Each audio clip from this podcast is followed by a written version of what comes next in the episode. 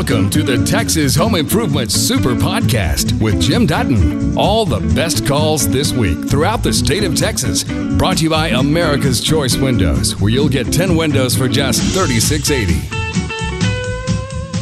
How to get rid of mold and stains in bathroom and toilets. I've I've have this stubborn mold growing in my bathroom corners. I've tried several cleaners with no success.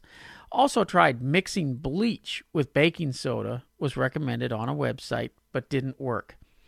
Also have yellow stains in my toilet tub where the flush water uh, drains from that are getting hard to get rid of. Please suggest some good products for both of these issues that will work. Well, given all the stuff that you've already tried to get rid of the mold stains, more than likely it's into, and I'm betting it you've got caulking in those corners and such. It's embedded itself into the caulking, so probably you're going to have to cut that out, recaulk the tub. Use a siliconized caulk with a mold inhibitor in it, and that'll keep it from growing back for a pretty good period of time. Not forever, but a pretty good period of time. As far as the stains, those yellow streaks that you're getting in the toilet and on the tub, that is typically mineral deposit buildup. And they make a pumice rock that you can actually rub on the porcelain to clean that stuff up. It, it's only a couple dollars. It's really inexpensive. Uh, I think more people don't do it because people don't like reaching into their toilet to clean things up. But You've actually it's actually available at the box stores. I've seen it at both Lowe's and Home Depot. Plumbing supply stores have it, and you literally just reach in and it uh, rubs the buildup, the mineral deposit buildup off of the porcelain, smooths it out again, and it's good to go, as they would say. I'm going to read this question that came in from Terry because you know I think a lot of people think like I do I want to deal with a place that has a brick and mortar location. So, Terry is looking for some solar screens. I want to put solar screens on the outside of my home. I have searched companies online, but I can only find contractors that seem to work out of their house. There is nothing wrong with that. I just do not know who to trust to do a good job. Who do you guys recommend? I could call for exterior solar screens on my windows, please use my email to respond, blah, blah, blah. And we do. When, when I read off one of these questions, we actually send a copy of it via email back to you. But I will tell you, there are certain industries, solar screens, probably one of the, the good examples of it. You're just not going to find people that have a brick and mortar for that if that's all they do. Because 99% of what they're doing is going out to your home, getting the measurements, and then they just have to build the screens and bring them back. And so it's not like there's any walk in traffic. On top of that, there's not enough money in solar screens as your only line of business to justify the cost of a brick and mortar building. And so you're going to find that pretty much everybody who's doing just solar screens is going to be working out of their home. Not to say, though, that there aren't brick and mortar stores who do solar screens, because there are. But they also do other things. And eh, honestly, for uh, something that is a good product to do out of your home, I would have to say solar screens is probably it.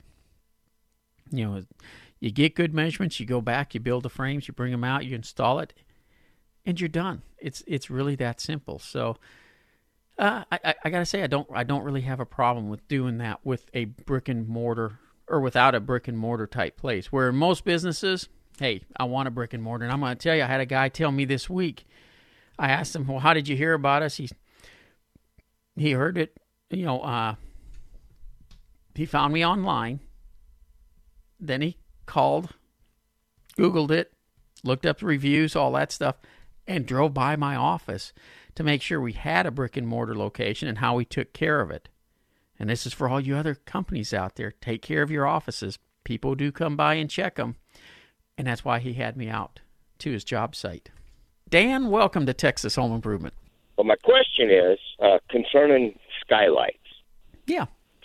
And, uh, you know, I've got a couple of uh, darkened hallways.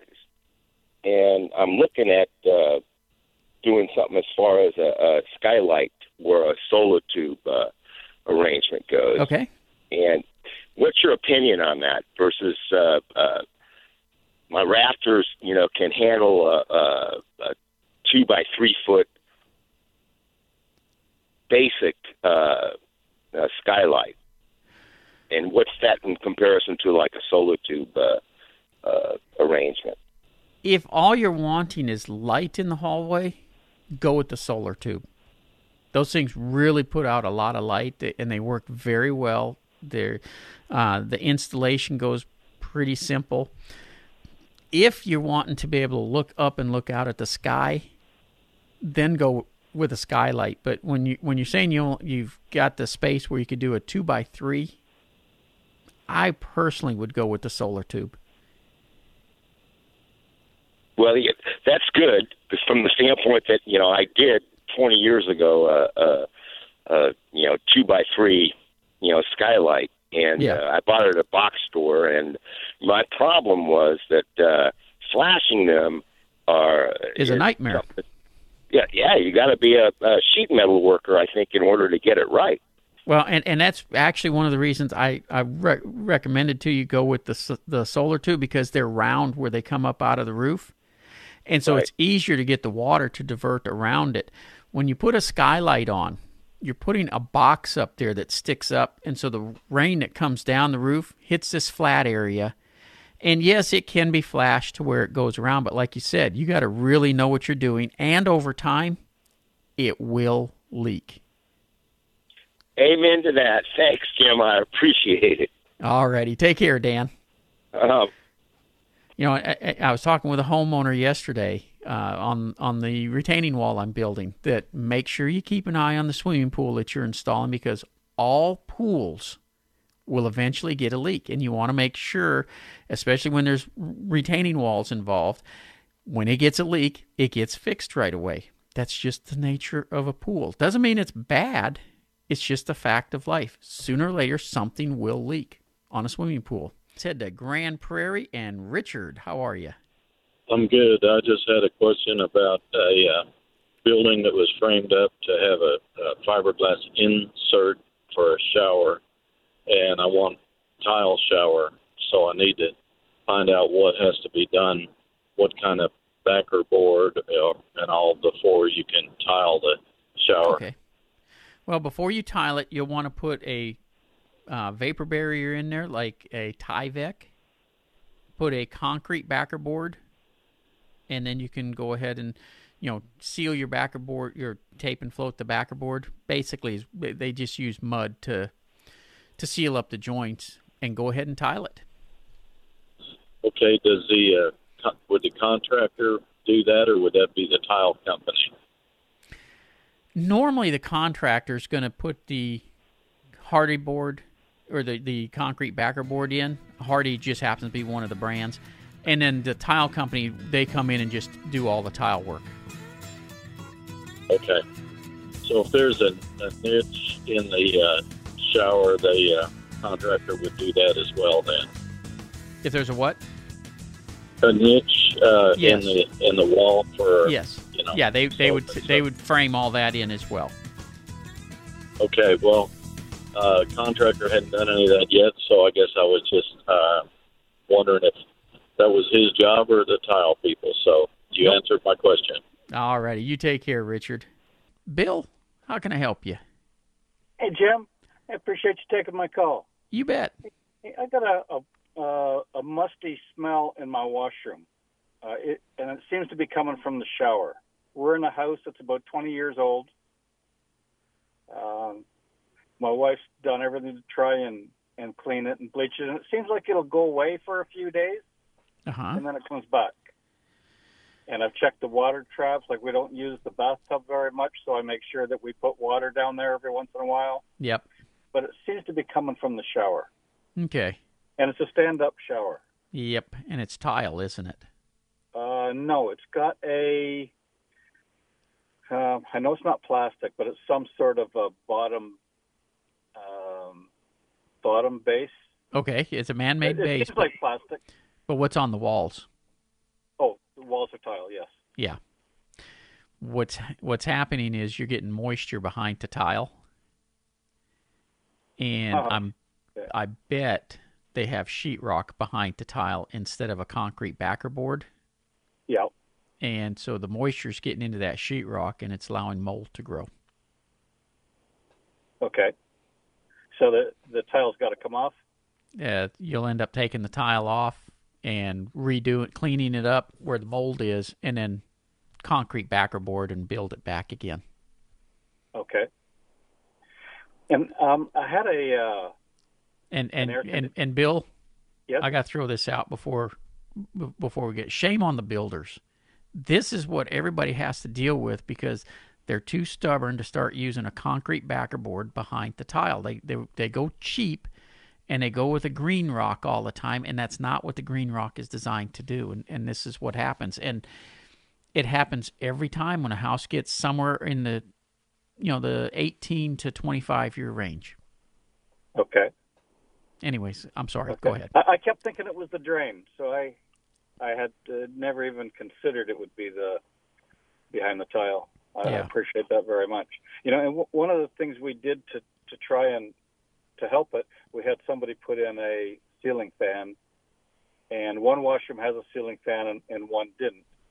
And I went up into the attic, and the ceiling fan that's been there for since we moved in, and it was the house was new when we moved in, just Yep. vents into the attic.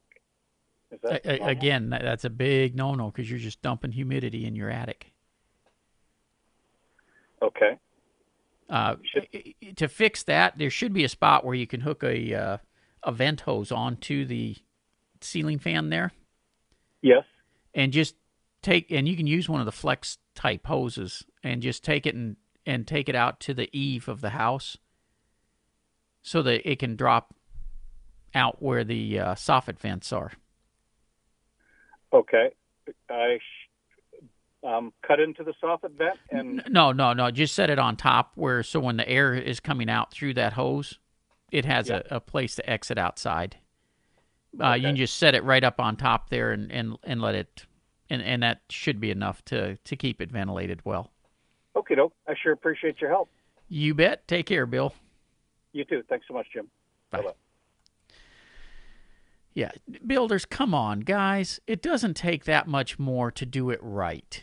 And you know that you're doing it wrong when you're building it. And, and you know the the worst thing about it is people trust builders to know what they're doing and trust the builders to do this right. Now, I, I will tell you, all I get to deal with is when somebody screws stuff up, whether it's, you know, doing something like that, uh, or or or retaining walls or plumbing, all these things. I'm always coming in after the fact because I don't build new construction that often. But it doesn't take that much more to do it right the first time and save everybody a whole lot of heartache. Nancy, welcome to Texas Home Improvement. Thank you. Thank you so much for taking my call. My pleasure. Okay, I have a question about a sink, a kitchen sink, double compartment that continue to, and I've had a couple of plumbers out and they've looked around. It on the garbage disposal side, it's draining, it's working, but I'll eventually see water and gook come up on the other side of the sink. Hmm. Okay. Now, now they've been out twice, can't find anything. You know, ran the little roto-rooter thing, and um, it, it looks clear.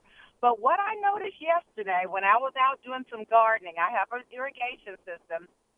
I was digging out uh, an area for plants.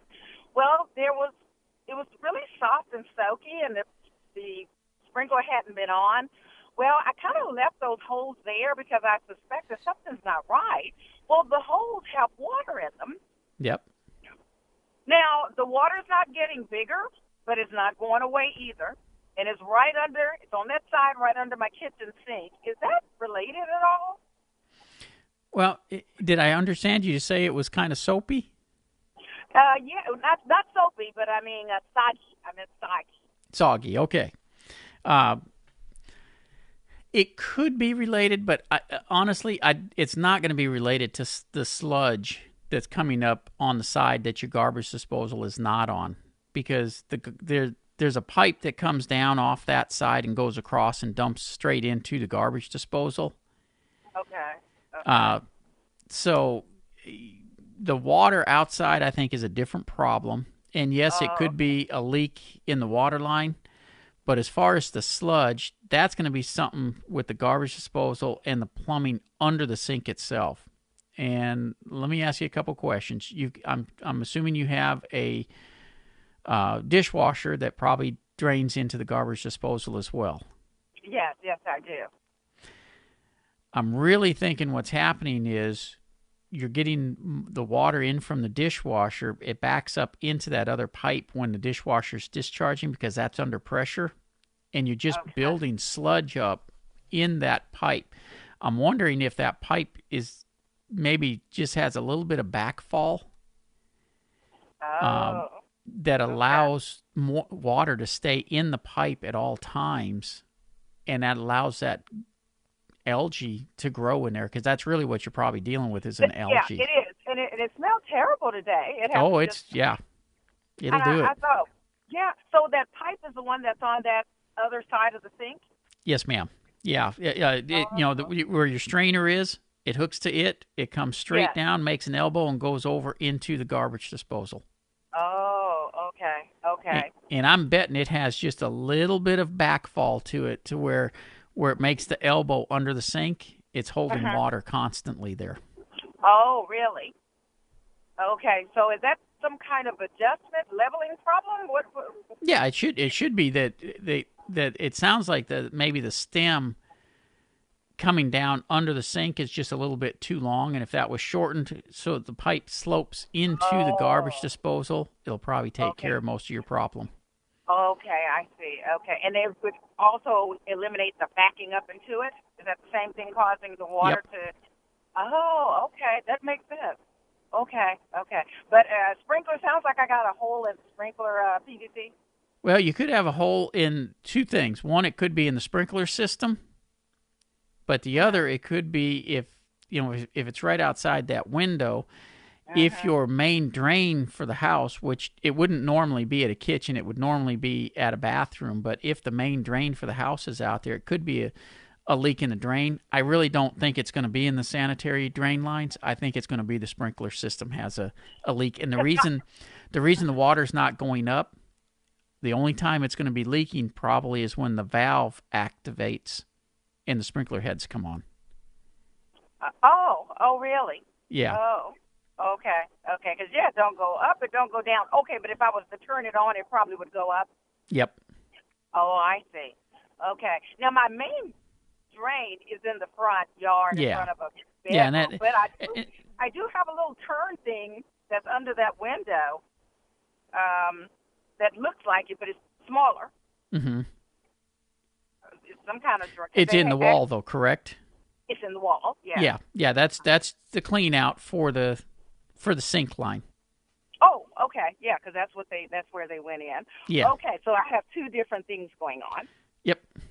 Okay, okay, okay. Well, that makes sense. And uh, as usual, I, I so enjoy your program. I've learned so much. Thank you so much. You're welcome, Nancy. You have a great weekend. And you too. Bye Bye bye. Don and Crosby, how are you? Feeling pretty good, Jim. How are you? Wonderful. How can I help you today?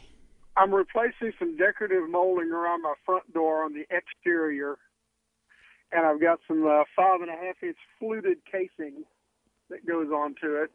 I can't find it anywhere that's treated or a uh, composite product. Would you have any good suggestions on prepping that to keep it from rotting out again? Paint it before it goes on on all sides. Okay. Because that'll help seal it from from uh, getting water into it. And you're going to want to do more than just a primer. Go ahead and primer it first, and then go ahead and put a, a regular coat of paint all, on all sides.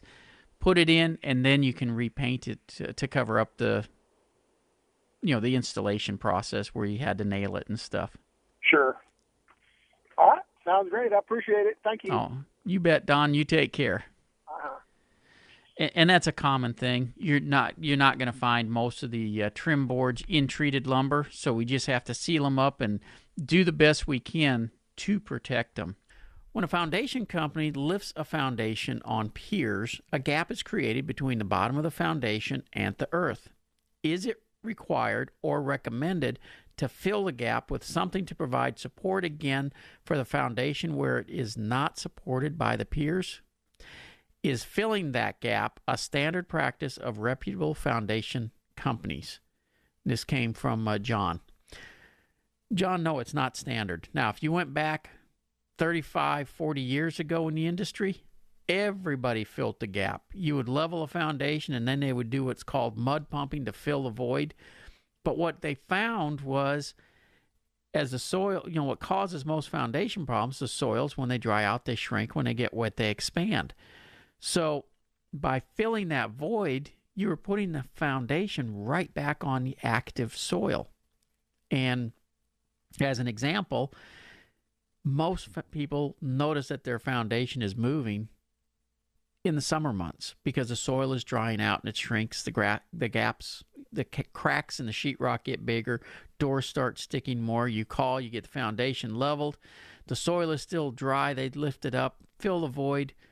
Well, come spring of the next year, when we start getting rains like we had this year, the soil starts to swell and it literally picks the house up higher than where it was supposed to be because you've only filled a piece of the foundation, not the entire foundation. So, the standard practice now is to underpin the foundation with enough piers in the area that's down to support it without filling that gap and leave the soil move without having to disturb the foundation.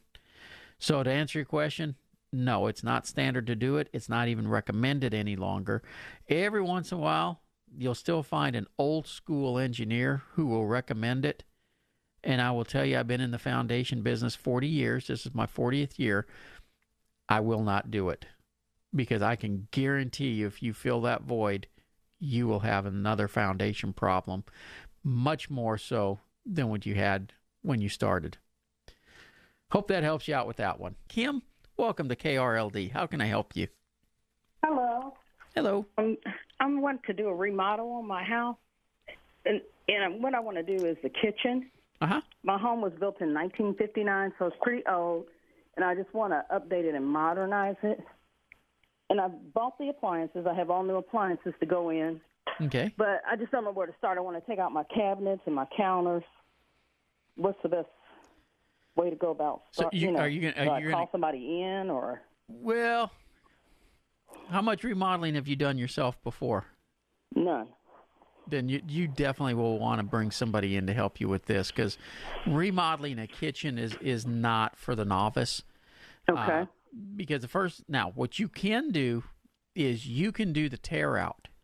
You know, take the countertops off, take the cabinets out, uh, get back to the stud walls. Because Okay. truthfully, if you're going to really do this kitchen right, behind the cabinets, I would take all the sheetrock off and everything and, and get back to the studs. The house was built in 59, you said? Yes, sir. uh, one of the things when I'm dealing with a house that was is that old when I'm remodeling it, if I can tear back to the to the studs, I will normally replace the electric wires behind as well, especially in a kitchen, just because the newer pro, uh, uh, appliances we use and stuff, yes, they're more energy efficient, but we're putting in more stuff than we used to, and so we're drawing more power. And as the wires age, the casing on the outside of them starts becoming brittle. And so, if you're going to have the walls open, let's change out the electric at that time, or at least get it checked. Okay. Uh, and then once you've got it stripped back to the bare walls, then you can bring in a contractor to start installing everything. Uh, the things you're going to want to make sure that you pick, you know, as far as how you want it to look is what do you want for cabinets? You know, do you want to go with a white cabinet or a wood type cabinet, uh, you know, with your finish? Mhm. and then decide what type of level cabinet you want. Uh, because some cabinets have uh, plywood boxes, others use a particle board. and you know the, the plywood's going to cost more than the particle board. Solid wood fronts cost more than veneered. Uh, different things like that. Uh, and your contractor that you bring in can help you with some of this stuff as well. But uh, also, you're going to want to be deciding, you know, what do you want for flooring? Right. What do you want for countertops? You know, whether you want to go with a stone or a man-made material. Uh, you know, just and before you start building everything back and and really set how you want the cabinets, that's when I would bring in somebody to help with the layout because newer kitchens have a different layout. And you may want to consider, you know, a house built in 59, the kitchen was usually a standalone room.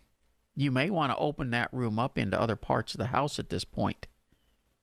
Okay. Mine leads into a den. It's like a kitchen den, and I was going to turn it into a kitchen dining area. Okay. And use my living room for the den. Yep. And do, does it just have a doorway, or is it completely open into the den? Oh, it's completely open. It's just Okay. one big room. Good. Uh, give DF, DFW uh, improved a call, and let me get you their number because they not only can help you with the remodeling, but they can also help you with the uh, layouts and design and everything. They have people on staff for that, and the number is nine seven two Mm-hmm. two nine nine eighty nine thirty nine. Um, can I ask one more question, please? Absolutely. What am I looking at in terms of cost? Like, if we if we tear it out ourselves, I'm assuming it will be cheaper. That Yes. correct? A lot of people don't realize, but tear out is actually can get kind of costly because you know you, you're not doing anything that's visible, but Mm-hmm. it's it's a lot of labor, uh, and then getting all the material out of there and stuff. Yes, it it can definitely save you. Okay.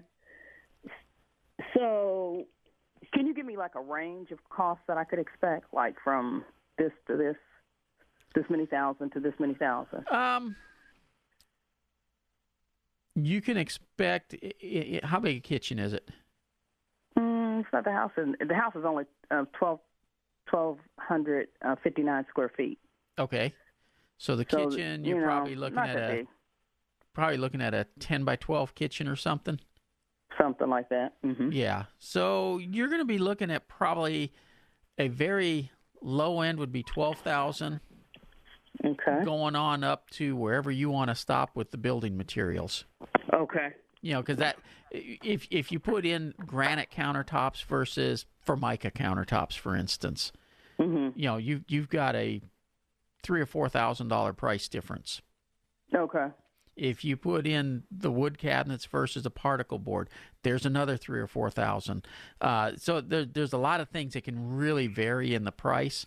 But a kitchen, it- you're going to look anywhere from for that size kitchen, anywhere from say twelve thousand to thirty thousand, depending on the finishes you want to go with. Okay. That's helpful. And maybe we'll go ahead and tear it out ourselves. And Now, you know? one thing I would do is I would bring the contractor in and talk with them first. And the main reason I would do that, you don't want to tear everything out just to find out that he can't start for three weeks because he's got to order certain materials. right. okay. All righty. Well, I really appreciate your taking my call. Oh, Kim, I appreciate you calling and uh, good luck with the new kitchen. Okay. Thank you. You bet. Bye bye.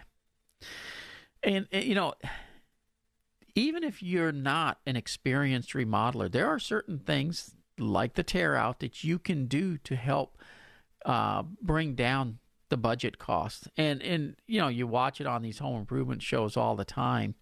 It's a great way to relieve stress too, because you can go in there and beat the heck out of stuff. Now, I got to be honest, I have never gone in with sledgehammers to tear out a kitchen or anything. I always go and remove the cabinets and and haul them outside, and then pull the sheetrock and all that stuff. But a house built in '59, and Kim, I should have told you this, but your home has no insulation unless you added it. And that's also a great time when you can open up those walls to add insulation. Uh, it's a great time to check the plumbing pipes because you may want to consider changing out some of those pipes as well when they're accessible. So there's a lot of things that you can upgrade more so than just the you know backsplash and cabinets and all that kind of stuff when you gut a kitchen and get ready to redo it. Jerry, welcome to Texas Home Improvement. Hey, Jim, how are you this, this afternoon? I'm doing great. How about you? I'm fine, thank you. Hey, I love your show. I've got a question for you. I have a home that was built about 25 years ago, and it did not have a radiant barrier uh, installed at the time just because it wasn't being done. About seven years ago, I had a new roof put on, and uh, the roof was put in.